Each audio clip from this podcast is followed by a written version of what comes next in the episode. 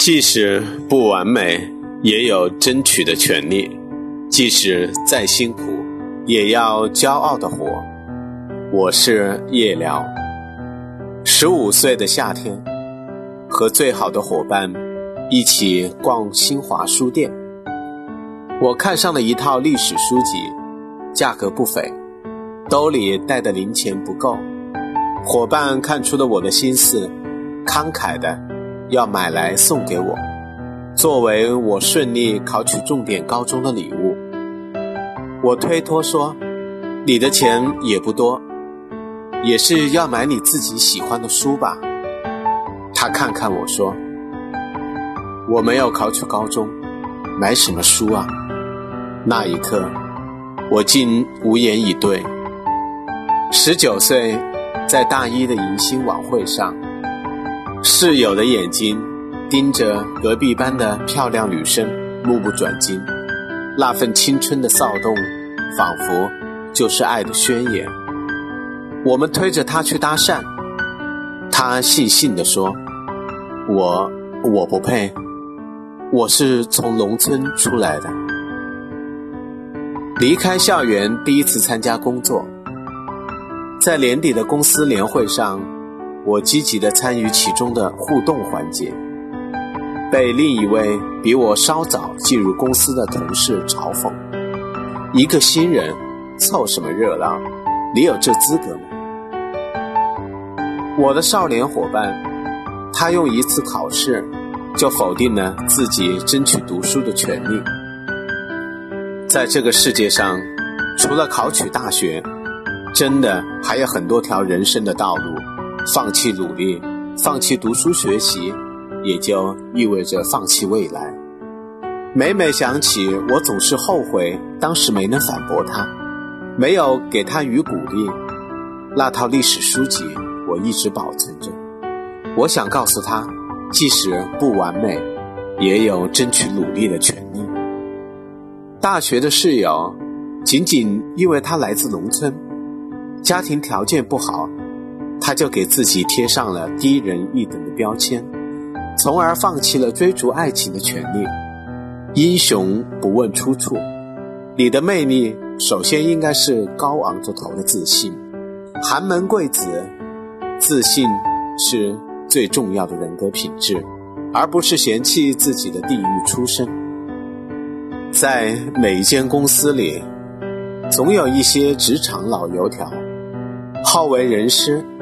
打击新人，他们自己没有争取努力的勇气，浑浑噩噩，但也见不得别人去努力。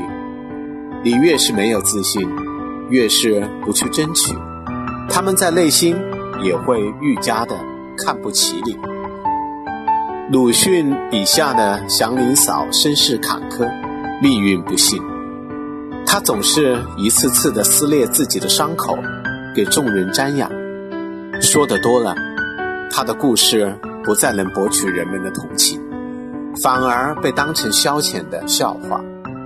即便是最慈悲的念佛的老太太们，眼里也不再有一点泪的痕迹了。再后来，人们一听到他说话，就厌烦的头痛。其实这世上谁人过得不辛苦了？林语堂曾说。人生在世，还不是有时笑笑人家，有时给人家笑一笑。人不可以有傲气，但不可无傲骨。我们常常喜欢消遣别人的悲伤，其实每个人都有他的故事。我们总是习惯把无处排遣的悲伤说给旁人听，但即使是最为信任的人，你的故事。转手变成了别人眼里的祥林嫂，有的人同情也不过是唉声叹气，而有的人则如听戏般津津有味。就这样，你的悲伤被一层一层的消解着，直到某天，当人们对你的故事没有兴趣时，你离他们的距离也会越来越远。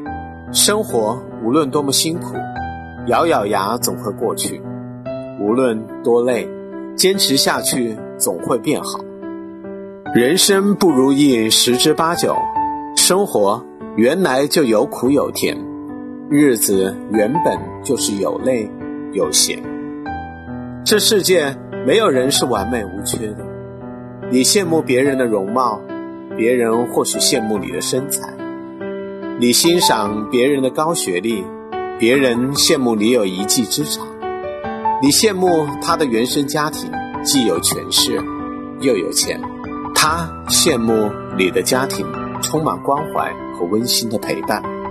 正所谓家家有本难念的经，人人都有难言的苦。生活就是要不屈不挠的前行，即使不被别人看好，也不能低看自己；即使没人鼓掌，也要为自己喝彩。你的人生你掌握，你的生活你自己控制。不能因为片刻的挫折、一时的失意就放弃前行的动力。举重若轻，不垂头丧气；昂首挺胸，不自怨自艾。每个人都是不完美的个体，谁的生活不曾苦过？谁的人生不辛苦？正是这些组成了人生路上的不同风景。不经历风雨，怎么见彩虹？即使不完美，也有争取的权利；即使再辛苦，也要骄傲的活下去。